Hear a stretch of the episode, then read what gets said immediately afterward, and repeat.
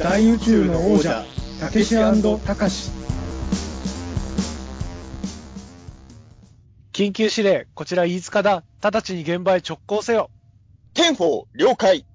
てんてん、よろしく。はい、始まりました。大宇宙の王者たけしたかし、大宇宙の王者たけしをやらせていただいております、作家で UMA 研究家の中澤たけしです。はい、えー、大宇宙の王者、たかしの方をやらせていただいております、人形映像監督の飯塚たかしです。よろしくお願いします。よろしくお願いします。はい。たかしがちょっとお疲れのようですね。声に出てますか？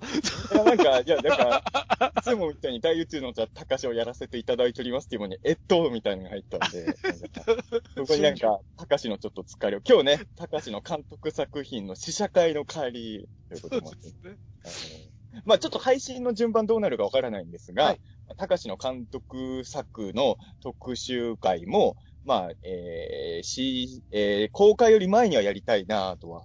そうですね。ただあのね、あの、ちょっと後でたかしに教えてもらって、まあもちろん僕は見ないで語る立場になるんですけれど、あの、で、基本はたかしに説明してほしいとは思うんですけど、とはいえ何も知らずに収録したのはちょっとね、あの、そうですよね。あの、その回は、まあ、えー、近々撮るということで、えー今日は別のテーマをはい。収録しようということなんですが、えー本日のテーマはですね、なぜ僕たちは怪獣を、怪獣が好きなんだろう。はい。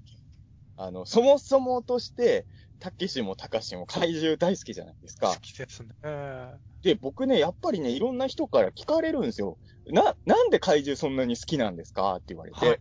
はい。で、まあ、その時によって答え変わるんですけど、はい急になんで好きなんですかって言われても結構悩むじゃないですか。そうですよね。一応答えるんですけど、その答えが本当に正しいかどうかもちょっとわかんなくて、今日はなんか、その、なんで僕らが怪獣好きなのかっていうのをお互いに理由をいろいろ語ってって、なんか新しい理由も見つかるかもしれないし、あこういうことだ、こういうことで僕たちは怪獣好きだったのかなっていう気づきみたいになればいいかなとうん。まして。で、まあね、大宇宙の王者のリスナーの方も怪獣が好きな人もいるし、まあ正直怪獣とかよくわかんないっていう人もいるじゃないですか。はいはいはい。だからそういう、まあど、まあね、怪獣好きの方にはある種あるあるとして聞いてもらって、あんまり怪獣のことよくわかんない人は、まあちょっと知らない単語が大大量に出てくる可能性もあるけど、なんか怪獣って楽しそうなんだなと思ってもらえるようなそうですよね。この回をきっかけに怪獣に興味を持ってもらえたら、これ以上ないですもんね。そうですね。前でも一回好きなロボット特集したじゃないですか。しましたね。あの時は大宇宙のじゃあ毎回聞いてくれてた僕の元カノも途中で聞くのやめたって言ってましたね。知らない単語だらけだったっていうこと途中で何言ってるか全然わかんないから、ごめん、聞くのやめたって言ってたんでね。あのこの回もそういう人が大量に出てくるんじゃないかっていうね。いやそ、同じ鉄を踏まないように頑張ってみましょう。あんまり怪獣のこと知らない人にもなんとなく伝わればいいな。あ、これ難しいですけどね、特にあの、ふあの、一人がオタクじゃなくて一人がオタクならいいんですけど、オタク二人でやってると絶対に無理だという気がするんですけどね。そうですよね。あのー、飯塚さんは、はい物心ついた時はもう怪獣好きだった系ですか？そうですね。えっと、まあ、なんですかね、怪獣だけ好きだったってわけじゃないんですけど、はい。あ、なんかその怪獣と恐竜とかはが混ざってたんですよね、僕多分。あ、でも同じもんだと思ってて。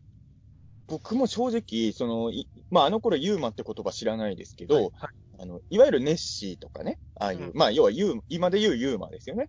ユーマ、恐竜、怪獣は全部物心ついた時にすでに存在知ってたし好きだったんですよ。でおそらくこの3つは関係性的に、ね、あの、どれかが入り口になって連鎖的に全部好きになったと思うんですけど、はい、はい。実はどれが入り口になったのか、もう物心ついた時には好きだったから、うん。わかんないんですよね。あの、恐竜が好きで怪獣にね行ったのかとか、怪獣が好きだから恐竜に行ったのかとか。そうそうそう。気がついた時には全部好きでしたもんね。うんあ、でも、だからこれなんですよ。だから僕も、あのこれもよくされる質問なんですけど、どうして怪獣好きになったんですかとか、きっかけってよく聞かれるじゃないですか。はいはいはい。物心ついた時好きだったから何もないんですよね。その好きになったきっかけエピソードとか全然ね。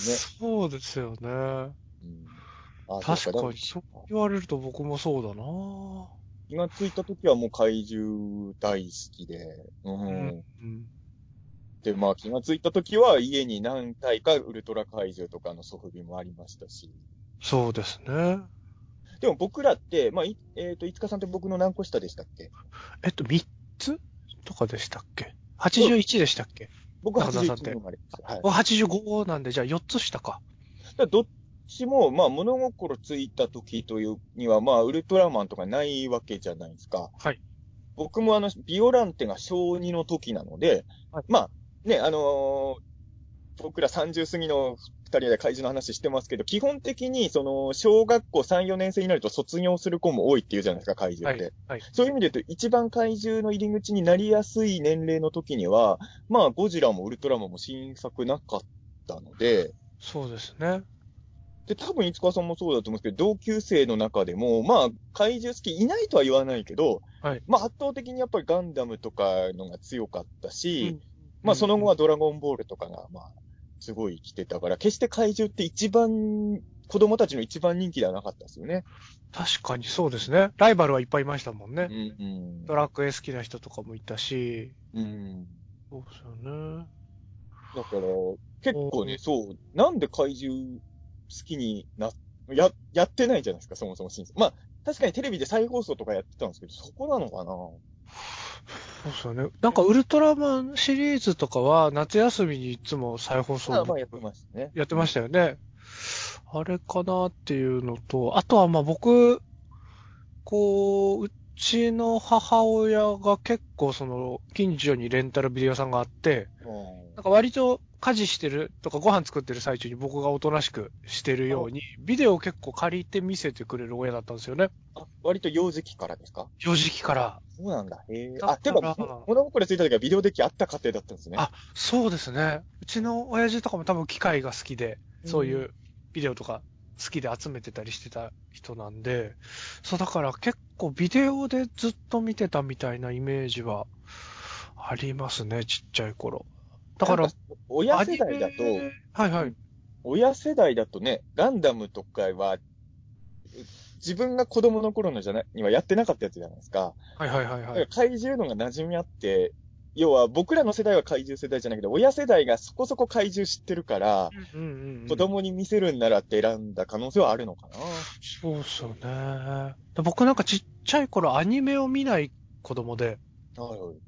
だからドラえもんとかも全然見たことなくて、へそうだからなんか実写でなんか爆発してるものが好きだったから、ーこう、そうですね。だから、割とずっとちっちゃい頃その、テレビでやってるアニメをあんまり見たがんないからビデオ借りてきてみたいな感じだったあ、最初からそれアニメに興味示さなかったんですか？その怪獣ハマっちゃったから、はい。実写のが面白いからアニメ見ないじゃなくて、テレビつけてアニメ見せても興味示さないから、親が仕方なく、まあ、実写のやつを持ってきたってことですそう、そう、多分そうですよね。アニメの頃分からなかったんだ。へーそうなんですよね。なるほどね。今、いつかさんアニメ大好きですけどね。アニメ割と好きですけどね、今、そそう。そうそうなんですよね。だその中学生とか、はい。小学校高学年になって、そのアニメオタクのお友達から手ほどきを受け受けて、こう、楽しめるようになったみたいな感じなんですよね。僕は、あの、いつかさんと違って、家にビデオ的とかもなかったので、あの、小、小、小何年生、小学何年生かで、あの、ビデオデッキが来たの。小、それも小2か3ぐらいかな、ビデオデッキが、多分初めて来て、あの、20、プールで25メートル泳げたらビデオデッキ買ってあげ約束で、はい頑張って、一生懸命練習して、ビデオデッキのために頑張って。はいはいはい。だから結構、その、そうですね。だからビデオとかも見れなかったんですけど、意外と当時は再放送が実は多くて、あの、僕なんかその平成特撮世代とか本出したりもしてるし、一番好きな映画がゴジラ VS ビオランテだとか言ってるから、その平成特撮が自分の特撮デビューみたいに周りから結構思われがちなんですけど、あの、僕の幼少期、まあ、記憶にある限りで言うと、初期の東方特撮の名作とかが一番テレビでやってたんですよ、怪獣もので言うと。チャンピオン祭り時代の作品とかはテレビでは一回も見た記憶ないんですけど、そうなんですね。あの、空の大怪獣ラドンとか、あの、はい最初のコスとかは、あの、えっ、と、本当幼稚園入る前ぐらいにテレビで見た記憶鮮明に残ってますし、はい。まあ、あとは、まあ、東宝じゃないですけど、ガッパもて、ガッパはテレビでよくやってます。へえ、あ、そうなんですね。で、怪獣図鑑は読んでたんで、で、やっぱ子供の頃は特に怪獣いっぱい出るやつのが好きじゃないですか。はい。でもテレビでやるのはなんか怪獣単体ものが多くて、なんか、なるほど、なるほど。うん、もちろん楽しかったんだけど、はいなんか怪獣いっぱい出てくるやつはいつになったら見れるのかな、みたいな感じだったんですよ、当時は。だから、実はね、え僕はだから、怪獣好き、あの、最初の怪獣原体験がどの映像作品かもちろん記憶ないんですけど、はいあの、平成のゴジラとか見る前に、やっぱ空の大怪獣ラドンとか見て、そこは多分鮮明に記憶残ってるから、相当自分の中ではすげえもの見たっていう感じが、あラドンはあったんですよ。ラドンはす、もしかするとだから、最初に見た、あの、怪獣映画はラドンかもしれないですね。うわあ、ちっちゃい頃ラドン僕怖くて見れなかったんですよね。まあねあの、瓦が飛ぶところとかが怖くて、あれ、結構最後も怖いですもんね。ここっちゃうところとかも。えーえー、一番最初がラドンの可能性があるんですね。うん、まあ、記憶ない時にね、別なの見てる可能性は全然ありはいはいえますけどね。じ記憶にある限りだとそうですね。だからラドン、モスラとかやってて、やっぱゴジラを一番見たいわけですよ。ゴジやっぱ、それまで動くゴジラを見たことないけど、やっぱ怪獣の王様って本にも載ってるから、はいはい。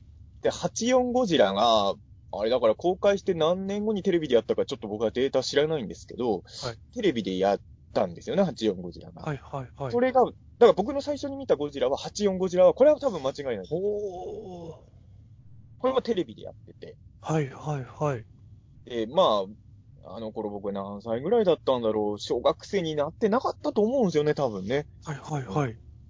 で、その、やっぱストーリーも全然意味わかってないですけど、うんうんあ、の、要は、後から84ゴジラ、えー、中学生ぐらいになった時に見たら記憶と全然ストーリー違ったんで、はいはいはい。うん勝手に見ながら自分でストーリー作ってたんだなと思うんですけど、はいはいはいただね、今思うのは、ラドンも84ゴジラも、人間ドラマのシーン長いじゃないですか。そうですね。で、ああいうのってちっちゃい子供は退屈ってよく言われるじゃないですか。はい。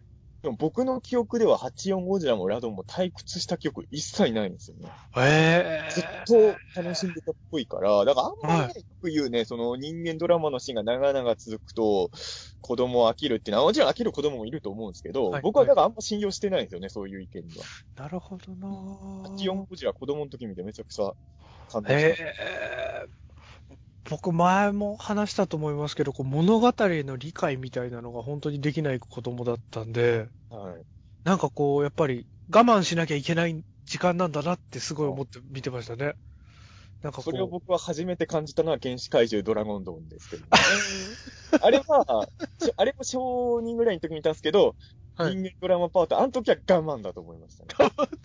これはもう、で、怪獣、一応全編見たんですけど、はいはい見終わった時思ったのは、これ人間ドラマ部分見なくてもよかったなって、あれ、初めて思ったのかな。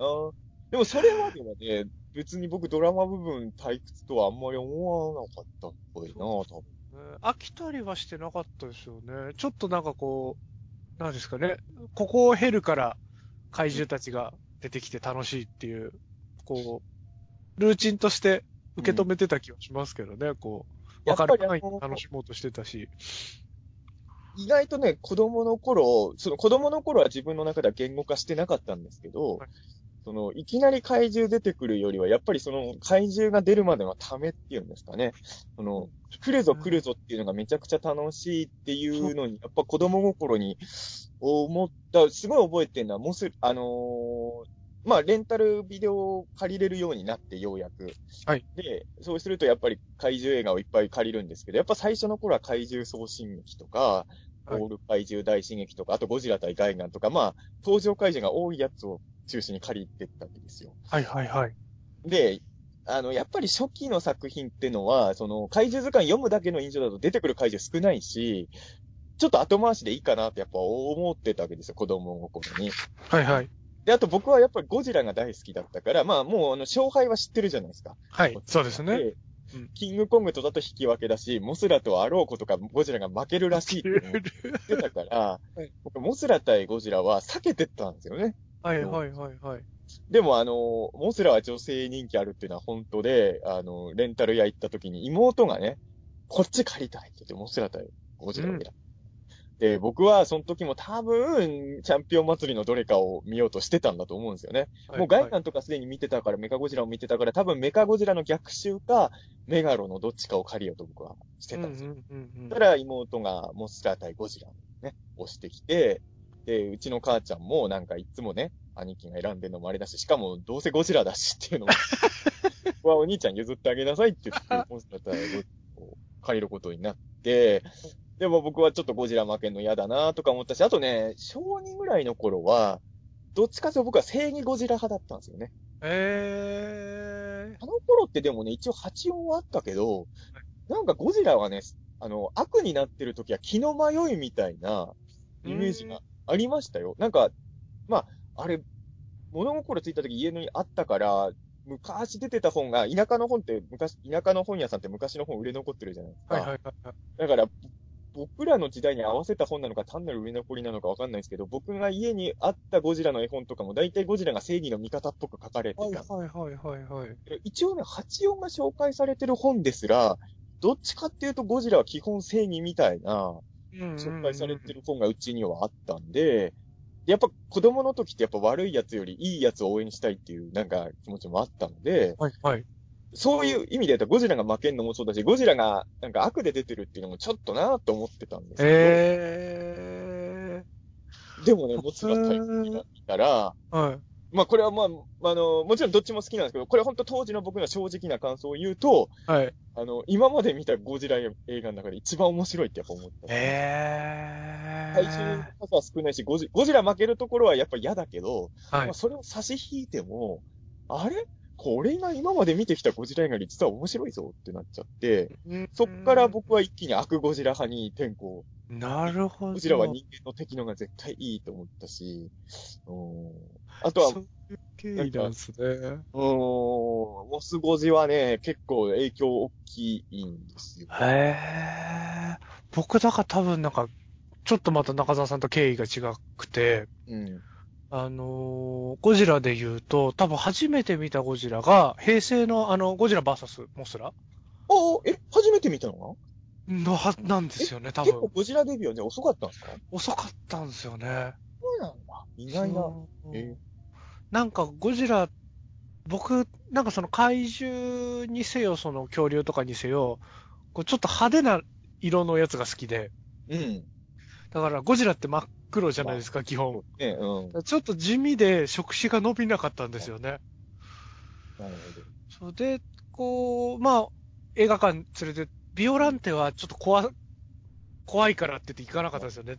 ほど。僕あ、存在は知ってたんだ。存在は知ってて、うんそうなんですよ。で、ビオランテ怖くて行かなくて、で、モスラ連れてってもらって、ゴジラ、見た目は地味だけどビーム派手だってことに知ってから、それから多分レンタルビデオとかでどんどん追いかけてって、で、なんかその正義悪に関しては、あのー、何ですかね、ガチャガチャのあの、SD ガンダムみたいなあの、うんちっちゃくなってるゴジラもあったじゃないですか。そうですね。VS モスラの頃はもう SD 完全定番化してましたね。定番化してましたもんね。あのゴジラで全部その、年代で、あの、割り振りされてたじゃないですか、うん各。うんああ、ゴジラそうそう。そそれの、こう、ガチャガチャの一覧とかを見てて、こう、あ、そっか、この年代ごとで違うゴジラさんなんだなって思ってて。うんそうだから、こっちはこのゴジラの、その、年々のゴジラの育ち方によって、あの、人間の味方する人もいれば味方しないのもいるんだな、みたいな感じで見てたんで、で、僕基本負ける方を全部応援してる子供だったんで、なるほどね。だから正義ゴジラの方は負ける方の怪獣をずっと応援してたし、そうですね。そんな感じでしたね、僕は。負ける方を応援するっていうのは、あれですか？やっぱウルトラマン見てるときは、やっぱ怪獣側に肩入れしてるってことですか？もうずっと常にそうですね。いや、それでもね、あまあ、いった僕はでも、ちょっといつかさんとは違うのかもしれないですけど、やっぱ僕も怪獣肩入れ派だから、ウルトラマン見てるときは。はいはいはい。うーん。なんか子供の時ウルトラマンショー、子供って意外と空気実は読むんですよね、大人が思ってるよりね。はいはいはいはい。子供心にウルトラマンショーを見てるとき怪獣を応援したいんだけど、はいここで怪獣を応援したらいけないんだよなっていうのがやっぱ分かってたんですよね。そうですね、そうですね子。供ながらにね。うん本当は怪獣に勝ってほしいんだけど、ここで怪獣を応援する空気の読めなさは良くないんだって。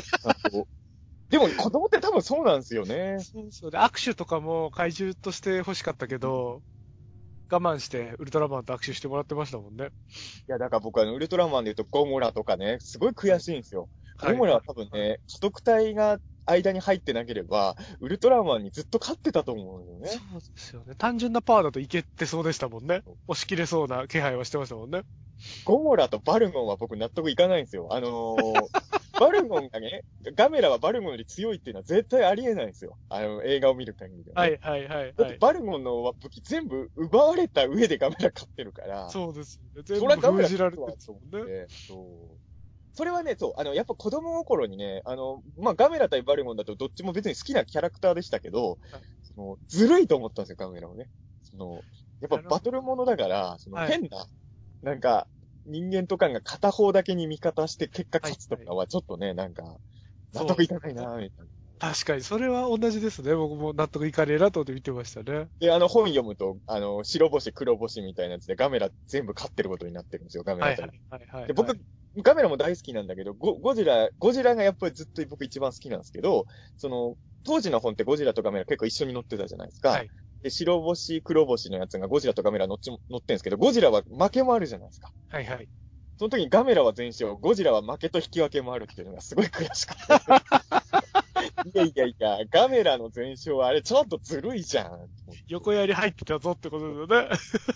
それをね、ずっと思ってね。うんえーちょっと話戻るんですけど、はい。色色がゴジラ地味っていうので言うと、まあ僕は本当あんまりそこ感じたことないんですけど、色の話で言うとね、すごいこれ覚えてるのが、あの、幼稚園通ってた時に、うちの母ちゃんに言われたのが、たけしは、黒と茶色のクレヨンばっかりなくなるって言われて。おー。まあ怪獣しか描くもんがなかったから、はいはいはいはい。やっぱり怪獣好きだから、もう黒とかが好きなんですよ、色ではあったはいはいはいはい。だってね、かい、あのーたまにね、当時書いた絵、あの、実家帰った時に、まだ少し残ってるのが発掘されるんですよね。はいはい。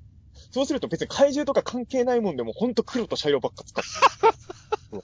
本当に。だから、えー。多分、そういう意味で言うと、子供の頃から、よく鳥獣とかは子供には受けるっていうじゃないですか。はいはいはい。別に嫌いじゃないけど、やっぱ僕子供の頃からやっぱ黒みたいな怪獣が好きだったんですよね。黒と茶色みたいな、そういうのは多分あったんだと思うんですよね。えーあ、じゃあそれだと僕真逆で、はい恐竜とかの絵描いてもすぐなんか虹色見たくしちゃうから、よくあでも、だったら、先生とか怒られてましたもん。いつかさん、今の恐竜の再現図にむしろ近いじゃない近いだから、ね。間違ってなかったんじゃないかってちょっと思いましたけどね。たかしの新恐竜だ。たかしの新恐竜。そうそう。ピンあの、クのび太の新恐竜はあれ、ジュラシックパークですら、あの、恐竜羽毛説全然採用しないのに、はいドラえもんが先にやるんですね。先にやりますもんね。毛が生えてたっていう。ハリウッドも羽毛ついてる恐竜だとあんまかっこよくないと思ってるってことなのかそうですよね。だからジュラシックワールドとかは、もう割り切ったって、インタビューとかましたもんね。そう、とにかく強くてかっこいい恐竜っていうリアルさよりも。いや、僕あの、ジュラシックパーク、本当大好きですけど、あの、未だにその、ジュラシックパークとかをすごいリアルだって持ち上げて怪獣をバカにする人いるじゃないですか。そういう人に次会ったら、ジュラシックパークはのび、ドラえもんよりリアリティないからなって言ってやろうと思う。恐竜に関しては。そうですよね。そういう人に会った時以外は言わないですよ。僕、ジュラシックパークシリーズも超大好きなんで。はい。でそういうことをやり玉にして怪獣いじめる人には言ってもいいですよね。うん。いや、本当にね、そうなんですよね。すいません、今、あの、僕の部屋に雪崩がちょっと起きました。全然全然全然。あすいません。怪獣の話をして、あれかな、ジュラシックパークを馬鹿にしちゃいけないっていう恐竜の例の、恐竜の例の怒りが来たのは、あたりが。いや、恐竜は大好きですからね。そうですよね。うん、いや、だからね、そうっすよね。そのなんかその原体験というか、はい。なんかその、何を最初に見たかとか、ちょっとやっぱあやふやではあるんですけど、一番強く印象に残ってる最初のこう怪獣っぽいものっていうのが、うん僕、生まれて一番最初に見た映画がネバーエンディングストーリー2なんですけど、それは、記憶にある限りってことですよね、あ、いや、本当に一番最初なんですよね。え、それはテレビで？あ、映画館に連れてってもらっあて。初映画館って意味か。そうそうそうあそうですそうです間違いないですね。はいそうそうそう。で、そこにファルコンってあの白いもじゃもじゃの犬みたいないるじゃないですかい。ますね。あれが、やっぱりすごい、やっぱ、初めての映画館で大画面で、あの、犬、ファルコン見たのが、うん。すごい印象に残ってて、バーエンディングストーリー2って何年公開ですか？えーっと、ちょっと待ってください。調べますね。はいストーリー2は、と1990年か。おー、なるほどね。ビオランテが89年ですよね。89年ですもんね。うんあ、じゃあ映画館行った年はあんま変わんないですね。僕はあの、ビオランテが初めて映画館で見たやつなんで。じゃあ、同じぐらいか。そう、小2ですよ。だからあのね、僕ね、これ田舎、まあ、いつかさんもい茨城の人だからわ分かってくれるかもしれないですけど、これ東京の人に言うと結構びっくりされるんですけど、僕、小2の冬まで映画館ってものの存在知らなかったんですよ。はいはいはいはい。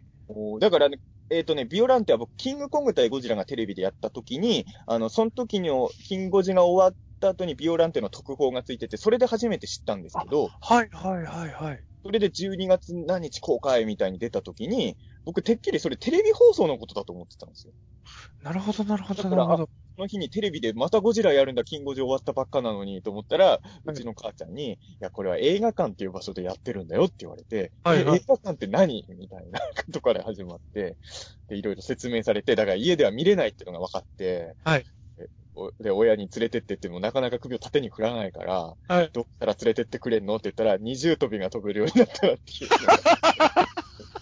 で僕はもう、ほんと死ぬ、必死で二重跳びして、飛べたよって言って、それでビオラ連れてってもらった。えー、なんかこう、何か障害を乗り越えて手に入れるっていいですね、なんかこう。毎回ね、そう、特にね、初期の頃は、映画館連れてくときは何かやらないと絶対連れてってくれなかったですね、僕は。でも、それで初めて映画館行ったから、はいだからまあ、これはね、僕、あの、世界で一番大好きな映画、ゴジラ VS ビオランテだって言うじゃないですか。まあ、やっぱりノスタルジーとか、まあ、初めて映画館で見た映画っていうのは、もちろん絶対加点はされてるんでしょうね。やっぱ、冷静な見方で1位にしてるわけではまあないんだろうなとは、まあ思うんですけど、ーうんただ、ただ、僕もさっき言ったように、別にその、ビオランテ見る前、その、テレビとかレンタルビデオでゴジラとか、あの、怪獣がいっぱい見てはいるんですよ。はい。えさっきのモスゴジじゃないですけど、その上でビオランテ見たときに、今まで見てきた怪獣映画よりも、間違いなく面白いってやっぱ思っちゃって。うーん。モスゴジがファーストインパクトなら、やっぱビオランテが僕にとってのセカンドインパクト。えビオランテハマりすぎたせいで、あの、その後レンタルされるじゃないですか、ビオランー。はい。テも。はい。でそれまではレンタル屋行ったら、まあで僕ね、毎週のようにツタヤには連れてってもらえなかったんで、はい。その、たまにしか行かないんですけど、で、やっぱりまだ見てない映画とか今までは借りてたんですけど、もう一回ビオランテ見たいモードのが強くなって、まだ見てない怪獣映画いっぱいあるのに何度もビオランテ借りるようになっちゃって、本ん。当にね、ハマっちゃったんですよね、あの、やっぱありますよね。あの、僕も円谷英二さん以外で、初めてあの、えの、特撮へ、特撮っていうか映画の作り手で名前を覚えたのは、やっぱり川北光一さんと大森和樹さんでしたからうね。ーん。申し訳ないですけど、あの、な、本田一郎さんは、あの、覚えた順で言うと、大森さんより後になっちゃったんですよ、だから。えだから、ー。円谷さんの名前は分かっても、はい。本田さんはまだね、本田さんの名前を意識するのはもうちょっと大きくなってから、小4かな？小4ぐらいになったら本田さんの名前を覚えましてましたけど、うーん。また、つぶさん、あの、帰ってきたウルトラマン以降もつぶさんだと思ってましたから、少年。あそうですよね。やっぱ分かんなかったですよね。わかんなかったです。わかんなかったです。全然。なんか、僕なんか多分もっと遅かったと思いますもんね。全然作ってる人を意識してる状況まで達するまでかなり時間がかかりましたし。ゴジラ映画ってでもパンフレットに結構メイキングとか書いてあるじゃないですか。はいはいはいはい。そこでなんとなくね、あーこういうもんなんだみたいな。か。僕なんか、うちルールがあって、はい映画館連れてってもらった時、なんか1個は買ってもらえるんですけど、1個だけっていうルールだったんで、はい。それでいつもキーホルダーとか選んじゃってたから、パンフレットを買ってもらえてなかったんですよね基本。そう。いつからだろう、ビオランテの時は1個しか買ってもらえなくて、パンフレット選んだんですよ。はい。映画館時代知らなかったから、パンフレットってそもそもなんだか知らなかったんですよ。はいはいはい。パンフレットって何って言ったら、まあ、本だよって言われて、じゃあ本買うって感じでしたけいどね。はいはい。キングギドラからはね、2点 OK になったのかな下敷きとパンフレット持ってるから。あの、キングギドラ以降は全部下敷き、あ、ただ、あの、前大内のじゃでも話しましたけど、あの、あの、非公式下敷きですけどね。ラミネートの、映画館の闇営業じゃないけど、あの、本来やっちゃいけない商売で作られてた下敷きを買ってましたけどね。チラシをラミネートでくるんで、オフィシャルの下敷きの半額とかで売ってるやつですよね。僕 GMK まで全部それ持ってますからね。まあ、あの、全部綺麗に取っといてはいないから、まあな、あの、じ、でも捨ててはいないから実家のどっかには全部あるはずなんだよな、キングギドラ以降はそれ。えー、だから、そうですね、キングギドラの頃は下敷きとパンフレット買って、で、モスラになるとね、ちょっと結構買ってんですよね。あの、ガシャポン回しまくってる記憶があるんで。おー。うん。確かに。だからそうですね。まあ、作り手は、うん、だから結構、僕それで言うと、あの、全然その記憶にはないんですけど、あの、小、幼稚園の時にバースデーブックみたいのがあって、その、将来なりたいものを書く欄があるんですよ。はいはいはい。4歳の時は将来なりたいもの、ウルトラマンって書いてあるんですよ。はいはいはい。で、5歳で本屋さんになってるんですよ。うん。おそらくですよ。全く記憶にないけど、4歳から5歳の間に、ウルトラマンを作ってる人の存在を知ったんだと思うんですよね。うーん。急激な変化から考えるうん。なるほどなただ覚えてないですよね。だからウルトラマンは作り物なんだっていうのも、おそらく4歳から5歳の間にそういう事件があったんでしょうけど、はい。全く覚えてない。だから、だだから、つぶらやエイジさんの名前も物心ついた時には知ってたんですけど、多分4歳から5歳の間でつぶらやさんのこと知ったんじゃないかなっていう。えー僕はどっかで気づいていたはずだけど受け入れてなくて、小1の時に、あの、なりたいやつでウルトラマンって書いてみんなにすげえ笑われたのは、覚えてるんですよね。まあ、小1だとな、そうなっちゃうかもしれないですね。そうそう。それで泣く泣く消防車になりたいって書いて、またすげえ言われて、なんかもう、学校行きたくないってなってたことは強く覚えてますけど。僕もでも、一緒、近いのはあれですよ。だから僕はもう、あの、映画の中のゴジラとか作り物っていうのは気づいたんですけど、その、小、これも小1の時だと思うんですけど、まあ当時だからさっきユーマも好きって言ってたけど、正直熱心ぐらいしか知らなかったんですよね。でうんうん小1の時に、その怪獣の不思議っていう学習漫画の本をたまたま見つけて買ったんですけど、はいはい。そこに、いわゆるオゴポゴとか土の子とか、あの、はいモケリムベムとか、ああいうのが大、結構載ってたんですよ。はいではいはい。あの、それまで怪獣ってのは架空のもんだと思ってたのに、実際にこんなにいるんだっていう感動しちゃって、そのうん。その本、だからその、まあ、そのネッシー以外のユーマに関して言うと多分僕小1デビューなんですよ。それはもうはっきり覚えてるんですけど。うん。だからその、ウルトラマンとかはいないんだろうけど、まあ、怪獣はいるんだっていうのを小1の時に知って、だから一回多分傷ついたんですよね。記憶にはないけど。はいはいはいはい傷つ。いただけに、その、実在する怪獣、いわゆる今でいうユーマの存在を知って、すごい救われて、もうすごい大興奮したのは覚えてるんで、やっぱりいてほしいっていう気持ちは、い飯塚さんと一緒だったんだろうな。そうそうね。だ僕なんかどっか古本屋さんかバザーかなんかで、こう、持ってた怪獣図鑑みたいなやつが、うん。あの、キングギドラとかそういうその、うん。作られた怪獣と恐竜と、あとそのネッシーとか、ユーマ的なやつが、一色単に書かれてる本をちっちゃい頃は愛読してたんですよね。経文社の世界の怪獣大百科じゃないですか。ですかね。ちょっと、えどっと、あこれ、ですかちょっと、えっ、と、コロタン文庫ぐらいのちっちゃいやつですか？ちっちゃいやつでしたね。であれじゃないですか？それってあの、漫画の怪獣とか伝説の怪獣も載ってませんでした？あ載ってました、載ってました。世界の怪獣大百科ですよ。そうそう、それ。僕もその本超影響受けてます。だから、こう、みんなにいくら誰かが作ったやつなんだよって言われても、この本に、こう、並列で乗ってるから、どっかにはいてほしいっていうのがあの割とずっと捨てきれなかったんですよね。世界の怪獣大百科ですよ。それ、いつかさん、あの、ふあの、古本屋とかで探してください。多分感動すると思うんで。あのね、あれだって南極ゴジラとかまんまゴジラの絵で載せてるじゃないですか。すね。あれは子供の頃に騙されて、え、マジで？あの、だから一回はもういないと思ってたゴジラがいる可能性を提示されちゃって、あの感動はね、もうね、たまらんですよね。そうですよね。あれ、バイブルみたいな気がしましたもんね。実在する怪獣ってユーモアじゃないですか。はいあの、身長はまあ、憶測で書いてるから100歩譲って許すんですけど、あれ体重とか書いてあったじゃないですか、実在する。書いてありました、どうやって調べたんだよと思ってね。これはちょっと謎で。でもあの本はいい本。あのね、実は僕もあの本、あの、はい子供の頃ずっと愛読してたんですけど、あの、やっぱなくしちゃって、で、大人になってから中野ブロードウェイで一回買ったんですよ。た。はいはいはい。でもまたなくしちゃってるんですよ。えあの、この家のどっかには多分あるはずなんですけど、あの、はいいつかさんもご存知の通り、この家から、あの、一冊の本を見つけ出すの相当大変じゃない？ー、結構大変。だから僕、3冊目の世界の怪獣大百科を買わなきゃいけないのかなっていう。ああれ本当いい本ですよね。あの、知らない方のために説明すると、本当にもうあの映画の怪獣と、あの、伝説の怪獣ってのは、いわゆるもう、その、古事記とかね、ああいう神話とかに出てくるやつ。あと、アニメの怪獣。あの、あれは、あの、のび太の恐竜とかも紹介してましたよね。うん、あとあ、入ってた気がしますね。マニアックなので言うと、小説の怪獣とかもいたんですよ。へえ。それこそ、だから、クテルーとかも載ってましたよ、あの本に。乗ってたんですね。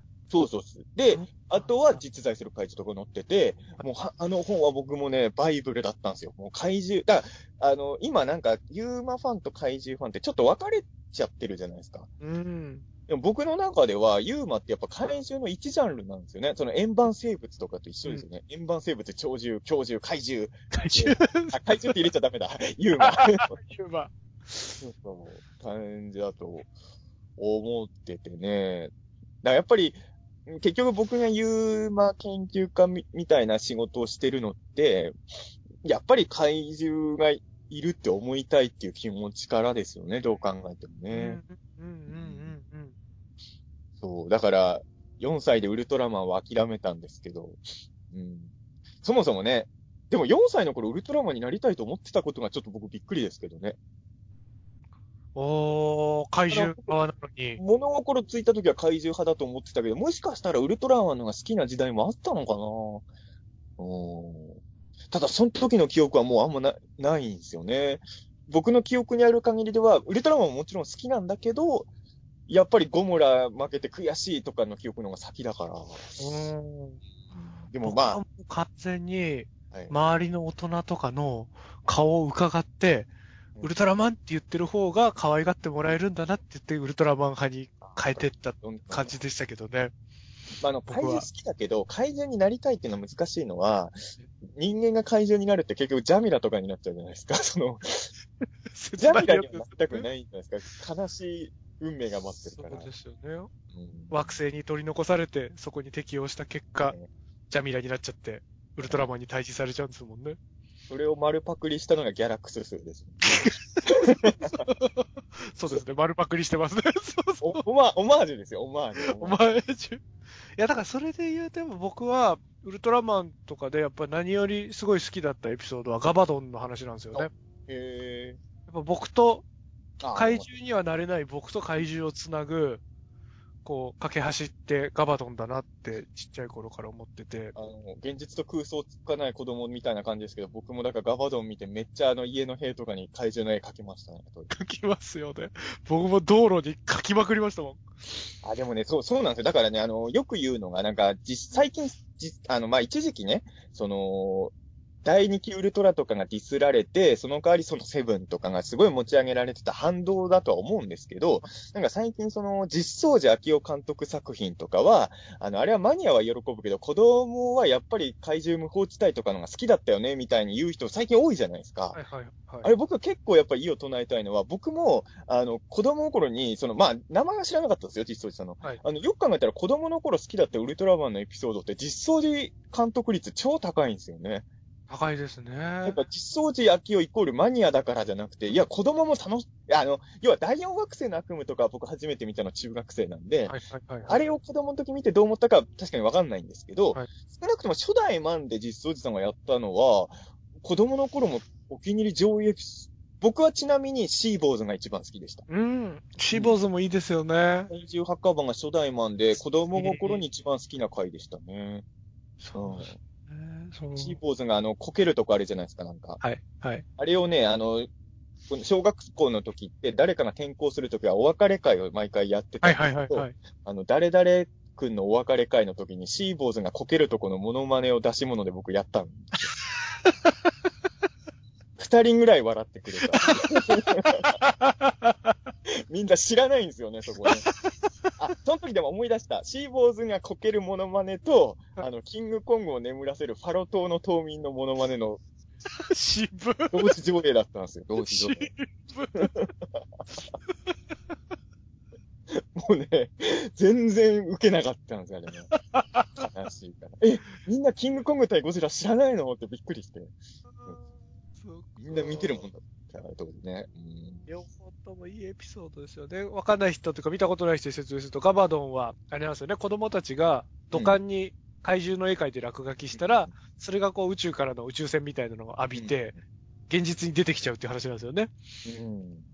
で、シーボーズ。なんですよね。その、はいはガバドンとウルトラマンが最終的に戦うんだけど、子供たちやっぱあの自分たちが作った怪獣だから怪獣の方を応援しちゃうんですよね。そうそうそうそう。あなんかやっぱりね、キュンとくるというかね。途中で書き足して強くしたりしますしね。怪獣の絵を。うん、いい話でしたね。で、シーボーズはあれですもんね。怪獣墓場にうん。シーボーズを。亡霊の怪獣なんですよね、シーボーズって。ね。あの、なんかだから、スケ、骸骨みたいなやつでね。そうそうそれを墓場にこう、どうやって送り返してあげるかみたいな話ですよね。だから結局あの、怪獣ってのは現実世界に現れちゃうと、人間たちから、まあ別に悪意はないわけで、これがだから成人、いわゆるバルタン星人とか、とメフィラス星人とかとの違いですけど、はい。怪獣自体は本当ただの生き物なわけじゃないですか。うん。だから何の悪意もなくても現れただけで人間から排除されちゃうっていうのを、ね、だから怪獣は墓場ぐらいしか居場所がないんだわ、みたいなことうんがね、あのやっぱり、でもそれを最初のウルトラマンの時点でもうそういう話やってるっていうのはやっぱすごいですよね。そうですよね。シリーズ何作目とかじゃないですからね。初代ウルトラマンの中のエピソードですでに怪獣ってすごい悲しい存在なんだなっていうのもね、あってて。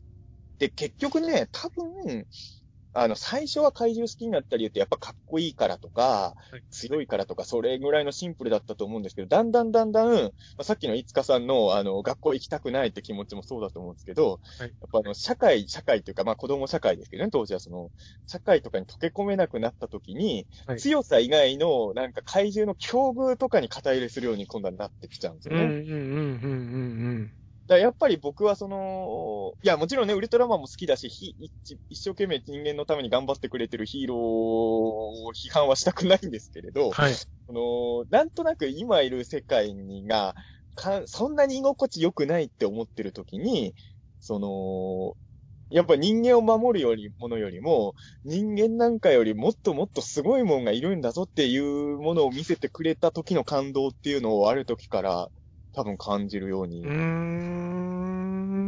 あだから僕って多分ある時期までは成人と怪獣への愛愛がほとんど同じだったと思うんですよ。はいはいはいはい。多分、それまではやっぱ形で選んでたから、はい単に形が好きっていう時は成人も怪獣もどっちも同じぐらいだったんだけど、だんだんその自分がその肩入れできるものがその文明とか知能が高いものよりもすげえ野生がいるっていうものに傾いちゃって、はいはいはい。それで、その、好きだけど、メフィラス星人とか、いわゆる成人系よりも怪獣のがより好きになっちゃったんですよね。気がついたら。で、そのチャンピオンがゴジラで、要は人間どんな頑張ってもゴジラに勝てないっていうのがすごい嬉しいんですよね。はいはいはいはいあはい。の、ゴジラが負けそうに、いや、だからね、あの、いや、全然、あの、いい感じで終わってると思うんだけど、シン・ゴジラも、あの、やっぱあの、東京火の海にしたところまで見て、見るのやめること結構多いですね。あそこが一番いいですもんね。やっぱり。うん。ヤシオリ作戦も楽しいんだけど、はいあの、今だからヤシオリ作戦気楽に見えるけど、初見の時はやっぱり、え、ゴジラ負けちゃうのってちょっとね、ハラハラしちゃって。そうですよね。やめてっていう気持ちでしたもんね、初見は。もちろん人間側もね、語りはしてるんですよ。映画として見てるから。うんでもやっぱり、ゴジラが人間にやられちゃうっていうのはやっぱり嫌だったっていうのが。そうですよね。ね。いや、だからあの、映画秘宝、今のところ最後の映画秘宝で、最後の徒歩法を取ってしまったキングオブモンスターズのですね。はいやっぱそういうところが僕の心にめっちゃ、あれってもうゴジラが結局一番すげえやつっていう映画ってで、いう映画ですもんね。だから僕が子供の頃からもう夢見てたあの最後に怪獣たちがゴジラにひれ伏すシーン僕もひれ伏してますからね、あの時に。そう、本当に。僕はひれ伏したんだけど、映画秘宝ではトココ1位になってしまいました。おかしいですよね。ま あ別にいいですけどね。それは映画の好みは人それぞれですからね。あの、たけしもたかしも大好きなジョーカーもトココ3位ですからね。入ってましたもんね。ただ、ジョーカーはね、ベスト2位にも入ってるからね。入ってますからね。やっぱそれだけ人の感性っていろいろだなと思いますよね。ただ、キングオブモンスターズって、あの、ベストシーンが選んだ人の数も6位ぐらいなんですよね、実はね入ってまし。たね。えその映画自体としては、なんかみんな点数つけてくれなかったけど、好きなシーンがあった映画っていうと、急に結構上位に来るっていう映画だったみたいですけどね。だそれで言うと、こう、僕が、その、どういうふうに怪獣はい。に深く刻まれてったり、その、うんなんですかね、成長してってうん、こう、どういうふうに怪獣と付き合うようになってったかっていうのでいくと、やっぱりその、知的好奇心みたいなのがだんだん芽生えてくるじゃないですか、子供はいになると。で、そうすると、こう、さすがに、あんまり口頭向けだと、こう、いないものなの、だって受け入れざるを得なくなっちゃうんですけど、いるかもしれないって思わせてくれるものって、やっぱりその知識とか、実際に現実にある科学とか、うん。自然の摂理とかとこう、理にかなってることがあると、いるような気が、信じててもいいような気がするじゃないですか。うん。その痕跡を探し出して、うん。そのこん、自分の中で納得いく説明とかがあったりするものをこう好むようにどんどんなってくるんですよね、僕。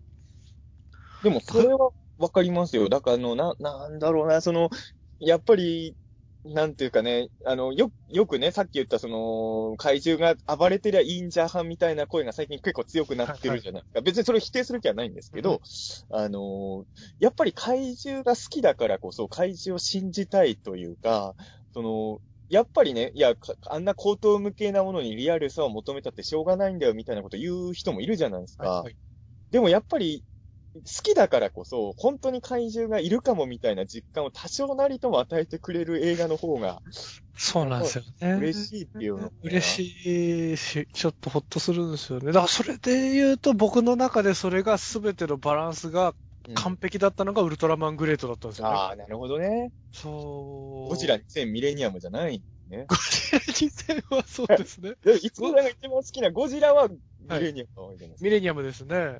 あれはそんなに僕リアルさ感じなかっ ミレ、ミレニアムはまたその先に行って、そのこう、すべてを全部受け入れていこうっていう気持ちに、またこう、成長してってなるんですよね。た。だからそうなった時に、こう、僕が受け入れられる限界はどこまでなのかっていうことを、すごく突きつけてきた映画だったので、まあ、大宇宙のじゃね、いずれね、み2000ミレニアム会はや、あの、ていうか最近あの、忘れがちですけど、あの、大宇宙の王者、たけしたかしは、ゴジラ映画は全作品特集会をやるって言ってるんで、まだメカゴジラ2本しかやってない。やってないですけどね、やる、やるときに聞きましょう、ミレニアム。ム会はね、ぜひやらなきゃとは思ってるんですけど。あの、グレートが、でもわかりますよ、すごい、それは。はい。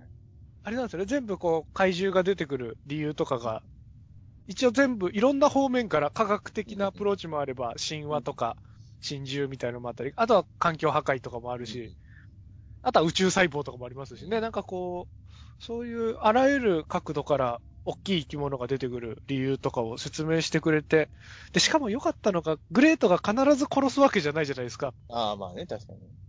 なんか説得して帰ってもらうこととかもあるし、なんかあの辺のこう、ところが本当僕はしっくりきたんですよね。でやっぱそのネバーエンディングストーリー第2章が、あの、原体験として強くある分、その外国っぽいものとかへの憧れが強かったんで、ああ、でもわかります。僕も、飯塚さんほど洋画にそんなに行ってなかった人なんですけど、明らか、まあ、これは美容語字もそうだったんですけど、グレートの怪獣ってやっぱりちょっとリアルじゃないですか。はいはいはい。だから、やっぱビオランテを通ってる僕からしたら、求めてたウルトラマンの怪獣ってあれだったんああ、そっかで、さっき言ったリアルさに惹かれるっていうと、やっぱマジャバとかがね、本当にね、いいですよね。本当にいそうと思ったんですよね。はいはいやってね、かいや、あんな風になっちゃって。で、意外とほら、ユーマでも倒せるじゃないですか、マジャバって。その、あの、程よい強さがね、あの、あれ、マジャバぐらいだったら、もしかしたら現実に現れてもおかしくないんじゃないの？みたいなそね。うですよね。あの、稲子の大群とかやっぱ問題になってた頃ですしね。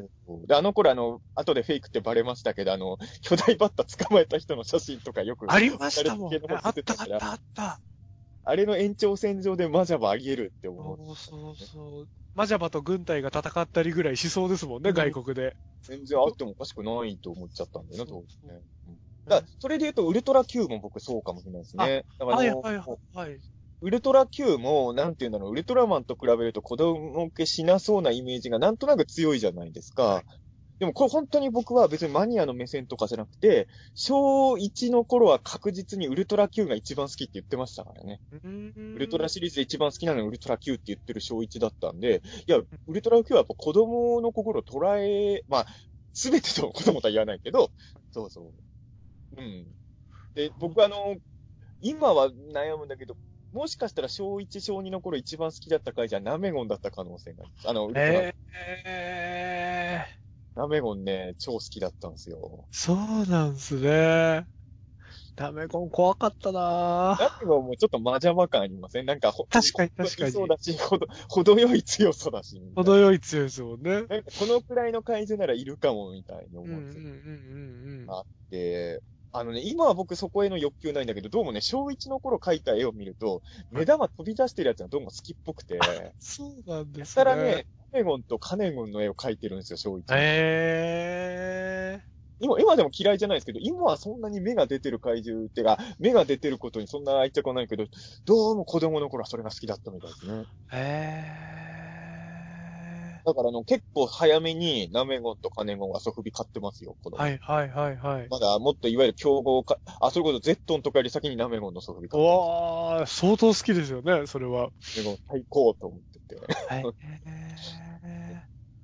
やっぱでもウルトラ Q だと僕カネゴンがやっぱ一番好きでしたかね。カネゴンとケムール人かな。やっぱなんか僕の等身大というかその時の身の回りとなんかこうつながりがありそうみたいなのがあ、でもね、そそれで言うとさっきのいつかさんが怖くてビオランテ見れなかったってあるじゃないですか。はいケムール人はね、本当に怖くて、あの、怖すぎたせいで、ちょっと愛を下げちゃいました、ね。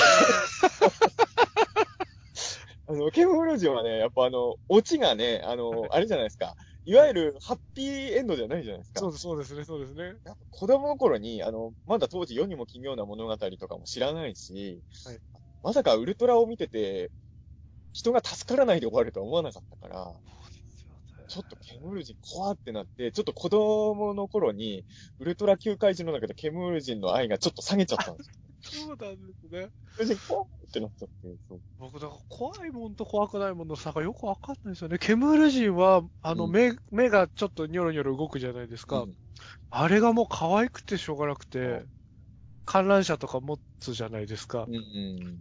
なんかもう本当にす、観覧車が武器だと思ってて、僕。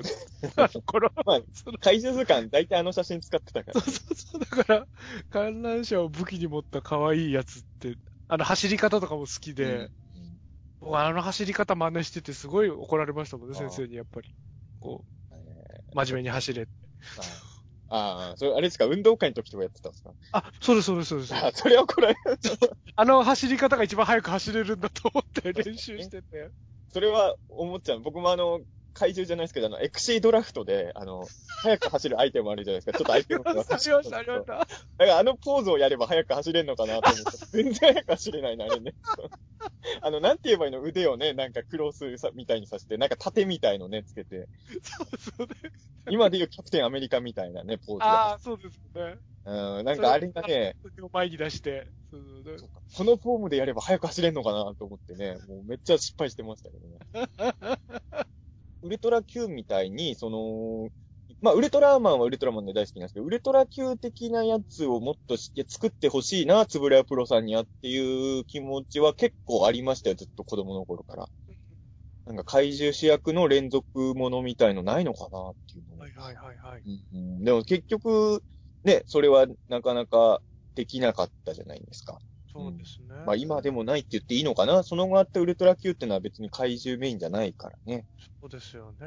でもウルトラ Q はやっぱ愛があるからあんま怪獣出ないけどダークファンタジーとか僕未だに大好きですよ。うん、面白かったですね。ダークファンタジーはもっと評価されるべきですよね。面白いですよね。いや、普通にか、もちろん怪獣が出るね、ガラゴンとかウニとローダも面白いんですけど、あの、怪獣の彼女もない楽園行きとか僕めっちゃ好きですね。あー、渋くていいですよね。面白いですけどね。面白いんだけどなもはや、評判は良くないんですかね。どうなんだろうなでも意外と好きって人聞きますよ、ダークファンタジー。はいはいはいはい。うんあのーまあ、飛び抜けてダークファンタジー押す人があんま会ったことないんですけど、ダークファンタジーで結構面白かったよねってなる会話を結構したことあるかな。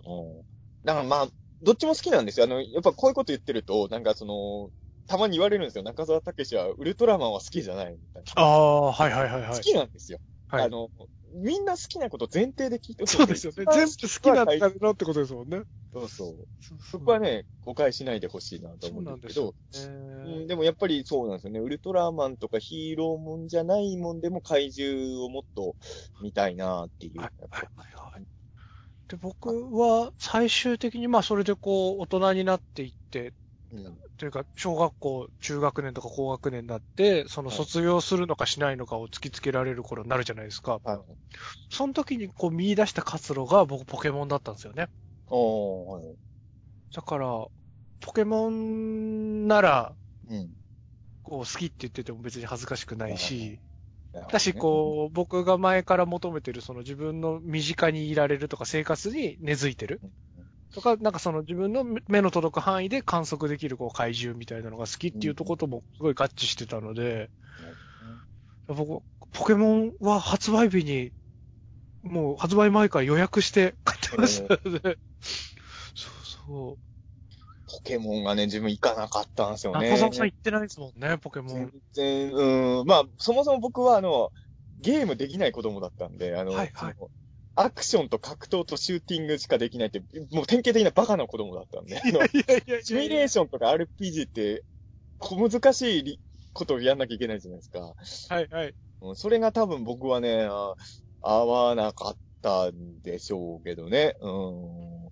ちっちゃいモンスターでも好きなんですよ。だからあの、グレムリンとか僕めちゃくちゃ好きだし、はい今すごい思うのはあの、クリッターのあのドラマシリーズは日本で見れないんかいっていうことですからね。あー、確かに。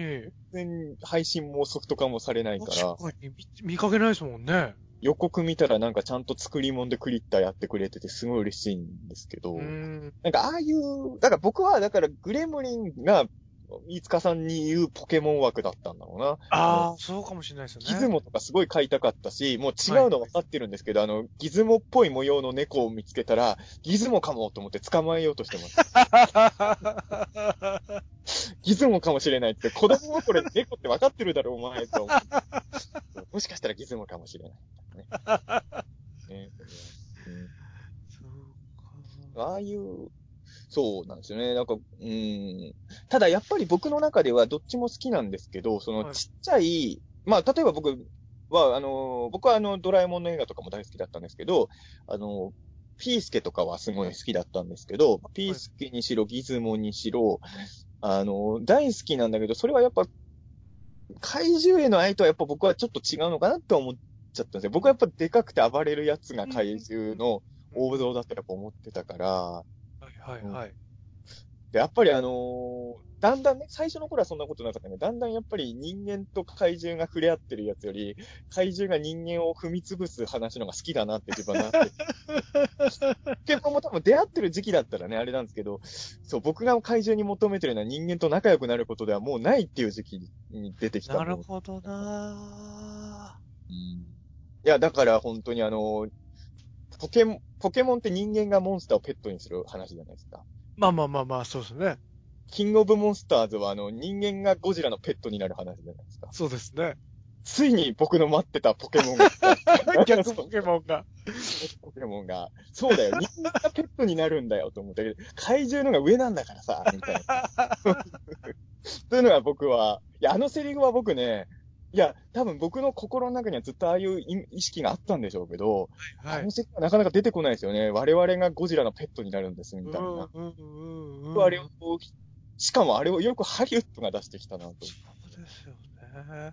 いや、だからなんかこう、ちょっと小難しい話になっちゃいますけど、はいその、外国の怪獣の概念とこっちの、日本の怪獣の概念が違うって話あるじゃないですか。よく言いますよね。うん。そのこう、こっち、あっちはあくまで大きい生き物うん。でこっちはその神とか、うん。なんか自然とかと同等の、こう、威風されるものだったりするみたいな説があるじゃないですか。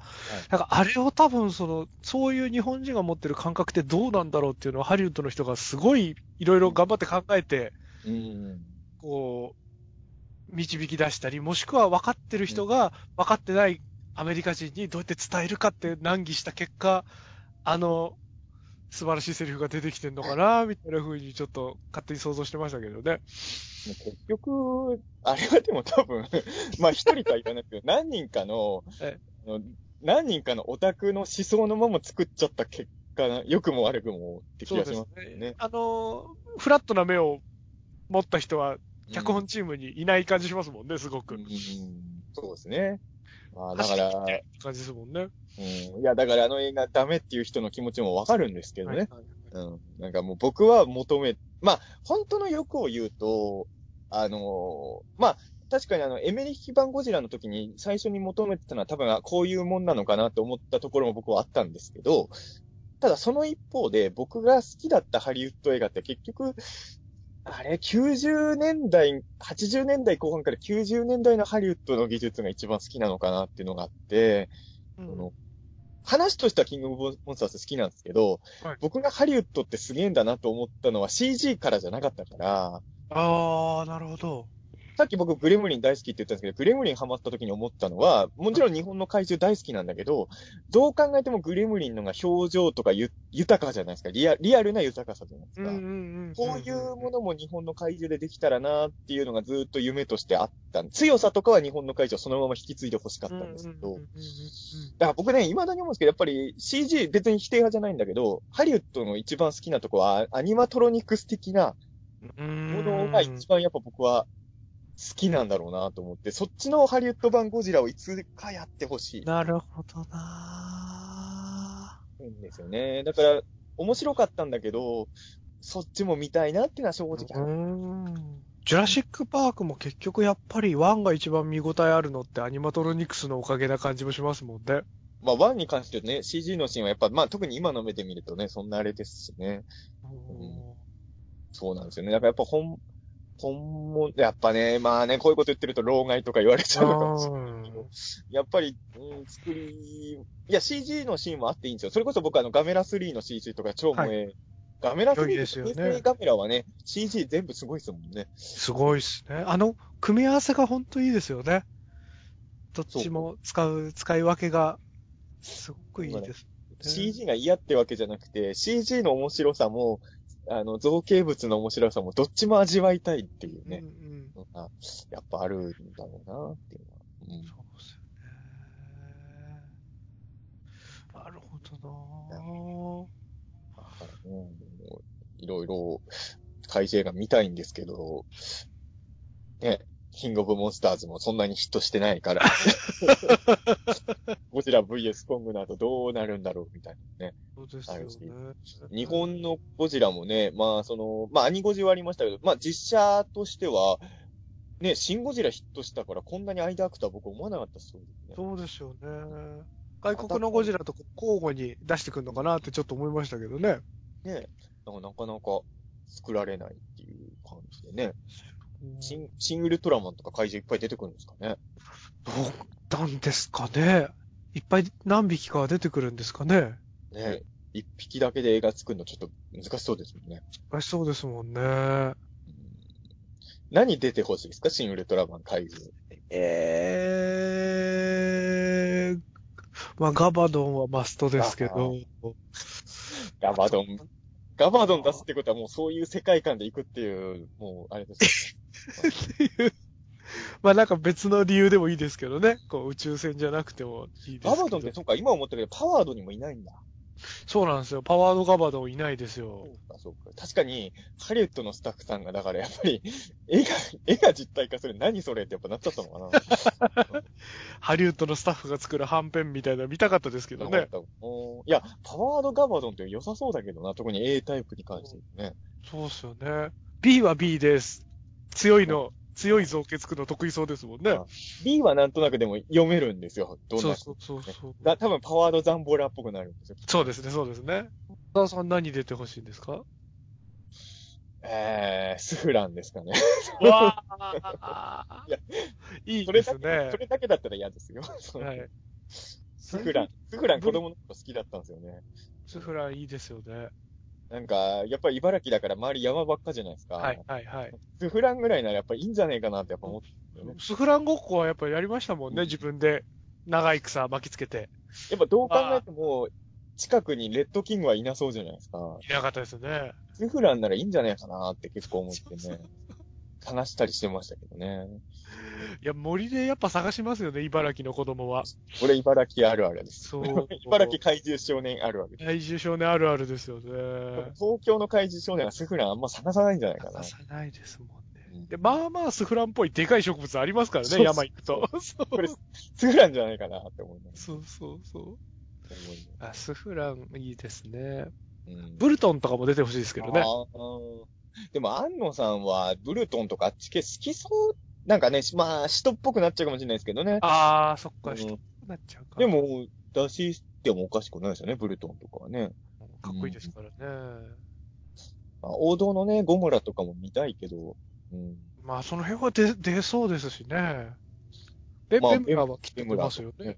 いや、わかんない。それはもう何も。いや、新ウルトラマンが本当になんだろう、1話からのリメイクかもわかんないじゃないですか。なんかもう、ウルトラマンがいること当たり前のとこからスタートしてもおかしくない。確かに確かに。うん。なんとも言えないんですけどね。でもいろいろ見たい怪獣はたくさんいるので、新ウルトラマン。安野さんはでもあれなんですもんね。怪獣よりウルトラマン派だですもんね。あ、そうなんですね結構いろんなとこで。えー、えーまあ、もちろんこれね、あれなんですよ。あの、あくまでもさっきの僕のウルトラマンも好きだけど怪獣のが好きっていうのと一緒で、はい本当にみんな好きだっていうことを前提で言ってるとは思うんですけど、安野さんは、あの、それこそゴジラとかにはそこまで思い入れなかったんですとか、結構エヴァの後の本でも言ってますからね。えー、あの、僕はどっちかっていうと怪獣よりウルトラマンとかメカの人だったんでっていう。なるほでど。なんかね、桜井博子さんに好きな怪獣はって聞かれた時も僕は怪獣よりウルトラマンだったんですみたいな。えうん。で、それを読んだ人が、あんのは怪獣興味ないんだって解釈する人もいるんですけど、まあ、これはね、あの、どう超えたオタクの発言だから、まあ怪獣も、それはシンゴジラ見て、この人怪獣好きじゃないわけないっていうのはわね、けはないですからね。あくまでも、オタクの人ってよく言うじゃないですか。あの、好きなんだけど、いや、あの、それほどでもなくて自分が一番好きな、なんかちょっと申し訳なくなってくるんですよね。それを好きっていうことがね。自分そうですよね。ね。もっと好きな人もいるだろうしとかって思うと恐縮しちゃうときありますもんね。多分そういう発言だとは思うんですけどね、安野さんってうんことは。ただ、ウルトラマンのが好きなことは確かなんだよね、怪獣より。うん。うん。だからその辺が、どう演出、あのー少なくとも初代マンに関して言うと、やっぱ圧倒的に怪獣の方が主役感あるじゃないですか。確かに。その帰ってきたウルトラマン以降は確かにちょっと変わってくるところもあるけれど。うん。だからでも、新ウルトラマンはおそらく初代マン路線だと思うんで、うん果たしてどういうふうに勝利していくのか。でも、安野さん、成人系をメインでやりそうな気もしますけどね、ドラマ的にはね。あー、確かになそうですね。それもありそうですよね。最近ね、バルタン星人でテレビシリーズ出てないし、うんうんうん昨日も出るかもなと思うですね。うん。ねあ、バルタンは出そうだなバルタンね、そう今テレビのウルトラにずっと出てないから、出てないですもんね。ちょうどじゃあいいですよね。うんそうですよね。ゼゼットンとゼットン星人もね、出るかもしれないですね、あー、いいですね。まあ1話と最終話っていうのはちょっとやりやすそうですよね。やりやすそうですよね。そしたら相ペロペロニアとか入れてくれるとかね。あー、いいですね、いいですね。うん。あー、お願いできれば、ギャンゴとかキーラ入れてほしいですけどね。キーラ好きなんですよね、僕。もうキーラ、キーラ、僕ね、今ね、たまたまね、目の前にキーラいますよ。わー、いいですね。キーラのフィギュアがあったと思って。キーラいいっすよね。かわいいですよね。結構強いんですよね、キーラね。強いですよね。目がビカッて光るんですよね。ウルトラマンが急に今まで見たことも聞いたこともない技使って倒しますからね。そうそうそうそう。あれもね、子供の頃にちょっとずるいと思ったんですよね。なんでましたよ。なんだあれってなりましたよね。そうそう。謎の技で。キーラいいですよね。トラさんとも共演、トラさんじゃないか、厚み教師さんですけどね。うん共演してる怪獣ですからね。してましたね。そうだよな。これ、怪獣、はい。キーラ的な目の怪獣好きなんですよ。あー。目が、なん、なんて言えばいいのか、目が、目のでかさなのかな？あの、あの、黒目がないっていうんですかね。はいはい。大きい、うん。大きくて、瞳がない目ってことですよね。うんこういう目の怪獣好きなんですよね。うん。うん。この辺は多分もう純粋に形が好きってことでしょうね。はいはいはい。怪獣はね。僕、キーラは、歯も好きなんですよね。ああ、いいですね。前歯出てる怪獣結構好きで。ああ。そうなんですね。なるほど。はい歯がガチャガチャしてる怪獣好きなんですよね。あ、でもね、そうなんですよね。その、よくね、まあ、厳密な定義分けって難しいんだけど、怪獣とクリーチャーの違いみたいな話するじゃん。はいはいはい。ああのーなんていうのかな、例えば多少短足とかね、ちょっとブヨブヨしてるとか、その、いわゆるクリーチャーが洗練されたかっこよさなら、怪獣って、いわゆるかっこよさとはちょっと違うところを持ってるところが好きなのかなとは思うんですよね。うんあのうんあまりにもかっこいい路線に行き過ぎちゃうと、ちょっと僕の好きなものとはずれてきちゃうというか、うん。今僕やっぱキーラのフィギュア目の前にあるから思うんですけど、キーラも短足ですもん、すごい。可愛さは常にはらんでますもんね。うん。あんだけデザインがかっこいい、こう、パワード系の怪獣たちも、やっぱり着ぐるみになってると、可愛げがありますもんね。柔らかそうだったり。ウルトラ怪獣って、まあデザインした人には申し訳ないですけど、やっぱデザインがより着ぐるみの方がいいやつが多いですよね、正直ね。そうですよね。やっぱあの、で、僕、これもね、あの、マニア目、マニアの目線で語ってるんじゃなくて、よくマニアの人がなんか、その、太郎の再生怪獣とか見て、クタクタ感がいいとか言うと、なんか、ちょっとなんだろう、マニアマウントみたいなのを感じちゃう人もいるかもしれないですけ、どまあそういう人もいるかもしれないけど、僕ほんと幼少期にウルトラ怪獣図鑑見てて、改造ベムスターとか超好きだったん。ですよ。で、正直怪獣図鑑の人だと改造ベムスターの方が好きでしたし、まあどっちのが好きとは言えないけど、エレキングもどっちも好きだったんですよ。太郎版も好きで。うんうんうんうんだから、クタクタ感はね、子供頃にもね、まあ、全部ありだったんじゃないですけどね、あの、Z2 代目とメフィラス星人2代目の頃に、うるさんってなってたんで、あの、なんでもありでは決してなかったんだけど、はいあの、なんだろうな、子供の頃に、まあ、なんだろう、リアルさとかそういうのはなくなってんのかもしれないけど、あの、だから僕、映像を見たのはだいぶ後ですけど、怪獣図鑑で、ウルトラファイトの写真が何枚か載ってたんですけど、うん。はい。衝撃受けましたね。なんか好きってなりましたね。そうですよね。みんな具合悪そうな、だらりとしてますもんね。なんかね、あれって多分ダメじゃないですか。でも、あのダメさがね、別にマニアの目線じゃなくて子供心に好きになったってことは、やっぱあそこになんか怪獣の魅力の理由の一つはやっぱあそこにもあるんだはい、もん。気がするんですよね。改造ベムスター好きって話で前も盛り上がりましたもんね、あ中田さん。そうそうそう大宇宙の、大宇宙のじゃでもやったかもしれない、改造やったかもしれないですよね。れない。ね、リスナーさんには再放送のようなトークを今ね、お届けしましたけど、そうなんか、そうそうなんだよな。僕らの基準、共通の価値観の基準でいくと、その改造ベムスターとか、あの、エレキング？二うん二代目でしたっけ？うん。はありで、うん。で、僕も Z2 代目とメフィラス2代目はちょっとなしなんあ、ですよ。そうだ。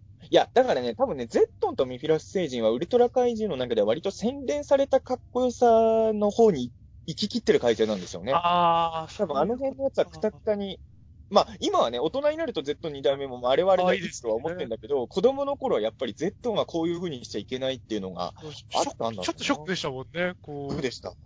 しかも、まあ、さっきのガメラ対バルゴンの話に似てるんですけど、帰ってきたウルトラマンは Z に勝ってるじゃないですか。はいはいで、帰ってきたウルトラマンのが、だから強いんだみたいなこと言ってるやつがいて、いやいや、こんなブヨブヨ Z に勝てたことで初代より強いことにはならんだろう、みたいなね。そうですよね。あの Z とこの Z 違うんじゃないかっていう疑念はそう、そう。強くありましたもんね。僕、未だにね、初代ウルトラマン倒した Z は、それこそウルトラマンサーガでも倒せないと思ってますから。はいはいはいはい。最近ちょっと Z すぐ倒されるじゃないですか。割と倒されちゃいますもんね。でもやっぱ Z もいろいろいて、初代マン倒した Z は本当レジェンド Z だから、あれは多分ね、ウルトラマンゼロとかでも勝てないんですよ。うん完璧に育成された Z ってことだもんね、きっと。あの、太郎に出てきたバードンは、本当にあの、ウルトラの星壊滅させれますからね。そうですよね。ううんめっちゃ強バードンですもんね。そう雑用バードン。だからあの、その後のバードンとはもう別物ですから。うん。そうですよね。メビウス以降のバードンはエメゴジみたいなもんですから。エメ、エメバード、エメバードですから、エメバードあの、強さは微妙だけど、出てる話自体は面白いってあたりもエメバードですよ。確かに確かにそうですね別に。あの、そう、メビウス以降のバードンが悪いって意味じゃなくてね。悪かないですもんね。ただ強さに関して言うと、もう、あの、日本のゴジラとエメゴジぐらいの差はあるな。うんうんうん。うん。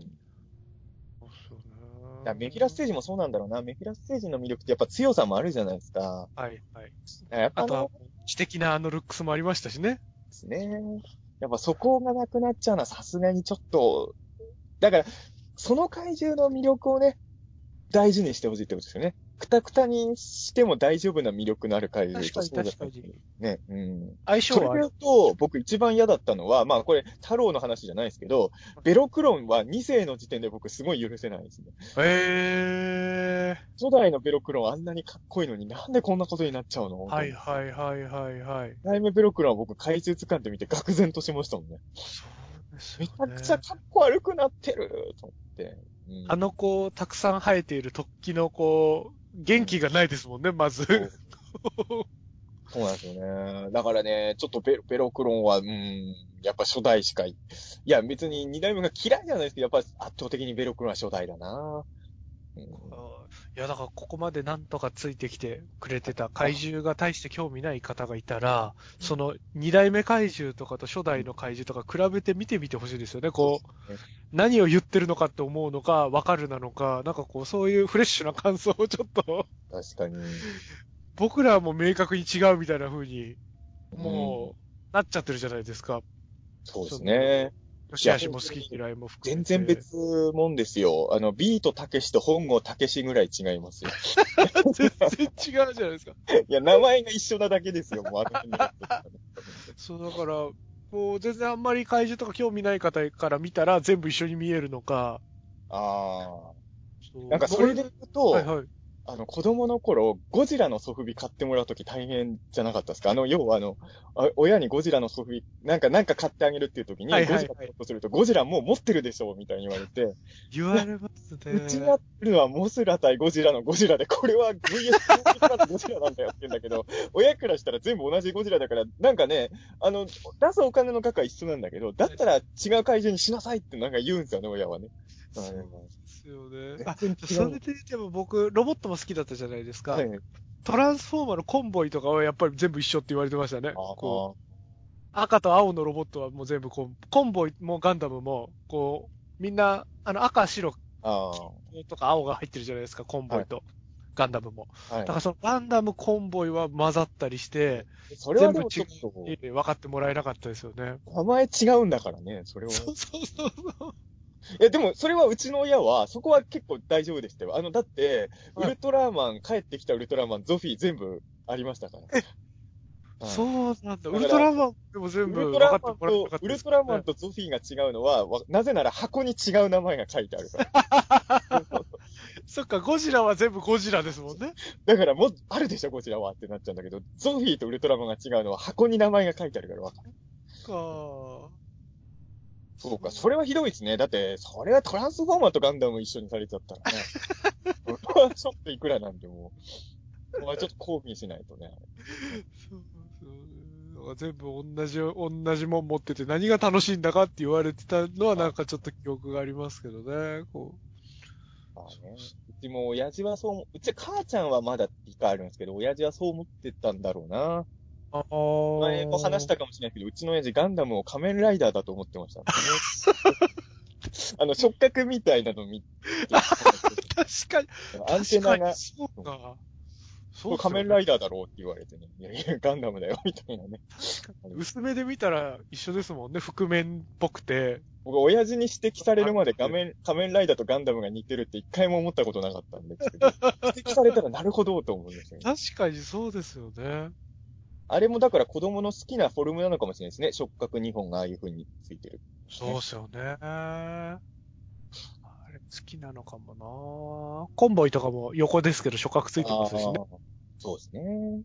触覚ってやっぱいいんだろうな。だから僕が子供の頃好きだったナメゴンとかも目だけど触覚みたいなもんじゃないですかね。はいはいはいはい。パーツって子供、なんか飛び出てるもんになんかテンションが上がってるんだろうな、子供の頃。ね。角とかやっぱいいですもんね。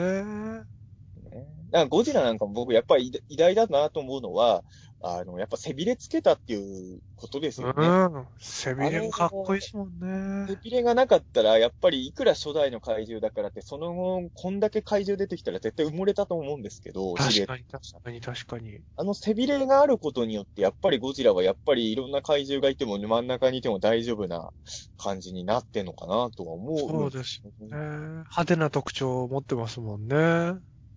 あの、ユーマでも僕は思うんですけど、あの、いわゆるプレシオサウルス系のユーマ多いじゃないですか。はいはいはいはい。でも、ネッシーには、なぜかあの、頭に触覚的なものがあることになってるじゃないですか。デッシュありますね。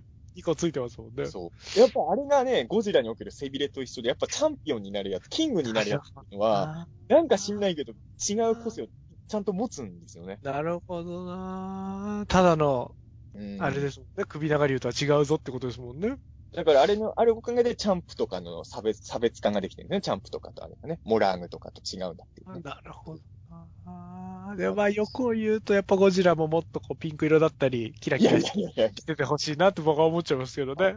あの僕は嫌ですけどね、絶対ねうん。黒、黒茶色大好き少年。絶対嫌です。もっとパステルカラーのゴジラ一匹ぐらいでもいいのにって。でもね、僕あの G ガンダムやってた頃に、はい。それっぽい妄想はしました。あの、世界各国のゴジラが出てきて、その時はね、結構すごいね、色のやつとかデザインのやつとか 結構妄想してましたよ。日本のゴジラは僕らのよく知ってる形なんだはい。けど、はい。はい海外のゴジラはもうとんでもないやついっぱいね、当時結構僕落書きで作っまあ僕の画力なんで頭の中で思い描いてたのとは違う感じなんですけど、はい。結構それは、それは妄想したんだけど、やっぱ基本のゴジラは僕基本であってほしいってのはやっぱ、やっぱゴジラに関しては僕は保守派なのかな。あ、それで言うとあの、伊福部音楽にいつまでも縛られてるなとか言う人もいるじゃないですか。はいはいはいはい。僕はもう伊福部音楽常に使ってた方がいいと思っちゃうから。うーん。なんか、ゴジラ続けてるのに無理にそこだけ違う方に行こうってする必要なくないってやっぱ思っちゃうんですよね。確かになキングオブモンスターズも良かったんですけど、もっと、もう、もっと堂々と日本のそのまま使ってもいいんじゃないかなと思ったぐらいで、僕は。うん結構アレンジしてましたもんね。ね。でもアレンジしてても、やっぱりもうあの音楽聴くだけでやっぱ、うん。あの音楽があるだけでやっぱ徒歩には入れられないです。そう。僕はね。うんそう映画の趣味は人それぞれなんで全然いいんですけど。ですからね。いやー、それで言うと、まあ僕、やっぱゴジラ対メカゴジラがちっちゃい頃大好きだったんで、いい映画ですよね。あの音楽リメイクしてくんないかなってちょっとずっと願ってはいるんですけどね。ダ ダランダランタンタンタンタンタンですね。ああれ、ゴジラ以外にはあんまないタイプの音楽ですからね。ないあんま聞かない音楽ですもんね、あれはあれで。そうそうなんかメカゴジラの時だけ佐藤さんの音楽、まあだけって言っちゃいけないけど、すごいノリノリ度が上がってま。すね。なんかすごいアッパーですもんね。いや、ゴジラの息子時とかも悪くはないんですけど、やっぱゴジラ対メカゴジラの時、急になんかもう、な、なんかあったのかっていうぐらいね、パワーアッはじプしてます。弾けてますもんね。やっぱ映像の力に引っ張られたのかなやっぱ、いや、あの、と総演技術すごいんですけど、カマキラスとミニラでいい音楽が出てこなかったのは、まあ、わからんでもないみたいなね。好きですよ。カマキラス僕超好きですけど。可愛いですけどね。あの、雲が割と雲なのに、カマキラスってよく考えたとあんまカマキリっぽくないじゃないですか。なんか確、かにオレンジ色の目。あ、だからカマキラスの目も、あの、ちょっと黄色感あるんですよね。あー、そうですよね。子供の頃ね、なんかカマキラスすごい好きで、うんうんあの、やっぱ現実のカマキリより良かった。やっぱそう、だからやっぱりその、なんかカマキラスとかってただ虫をでかくした系に思われるけど、やっぱあのアレンジがいいんですよね。そうですよね。目全然違いますもんね。うん。うん体のフォルムもだいぶ違いますしね。そうだからあの、ハリウッドのあの、オオカマキリの映画とかも見て面白かったんですけど、やっぱ子供の頃怪獣図鑑で見る限りだと、ちょっとデザインそのまんますぎるのが嫌だなみたいなね。やっぱ僕とししては、イナゴはちゃんとあの、マジャバになんないと。パチャパですよね。そうだよな今、1時間20分喋ってますが、結局、なるほどね。答えが見えてないですね。1時間20分喋ってるってことはもうオール怪獣大進撃だったら1本丸々見れてますからね。見れてますね。いや、やっぱり、そうですね。だ答え、まあ、答えが見えてないっていうか、答えがいっぱいあるんでしょうね。その僕ら二人で喋っててもこんだけ違いますからね。でも多分最初は二人とも単にかっこいいからだったと思うんですよ、入り口は。そうですよね。でもなんかずっと怪獣が好きなうちに怪獣の良さにどんどん気づいていって、だから、なんで怪獣が好きなんですかっていう質問で答えが難しいのって、答えがいっぱいあるからですよね。あの、どれも正解だし。でも一個だけ言って、これが僕の怪獣の好きな理由なんですってまとめられちゃうのは嫌だみたいな。確かに確かに。もう怪獣の好きなところなんていくらでもあげれるんだよっていうね。そうですよね。怪獣一匹につきいくらでもあげれますからね、こう。ど、一どんな匹一匹につき。そうですよね。いつかさん、もっとクレロンでいっぱいあげれるんですか？モットクレロンはいけますよ。まあまあ、僕ももっとクレロンはね、うん。うんモットクレロンに結構似てる仲良しの友達いましたからね。ありますよね。なんか怪獣に似てる友達ね。もたまにいますけど、それは。そう、モットクレロン、そうですよね。ゴジラ、ゴジラの愛とウルトラ怪獣への愛ってやっぱちょっと違ったりしますもんね。ああ、確かに違いますね。確かにな確かあるかもしれない。まあ、あのね、答えは多分、答えは出ないっていうか、答えは永遠に生み出し続けられるというのが今回の結論ですかね。うんこれを聞いて、で怪獣に興味ない人は、まあそもそも怪獣に興味ない人がここまで聞いてるかどうかもわかんないんですけれど、えーちょっとでもね、あ私も怪獣ちょっと見てみようかなってなってくれたらね、嬉しいかなと思いますよすね。ということで、はい。かね。はいなんかご意見とかあったら言ってほしいですね。ああ、私はこういう理由で怪獣が好きですよ、みたいなね。そうですね。ちょっと聞いてみたいですね。全く興味持てないって方とかも、うん。途中で聞くのやめたんですけどっていう感じで、なんか言ってきてくれたら嬉しいですけどね。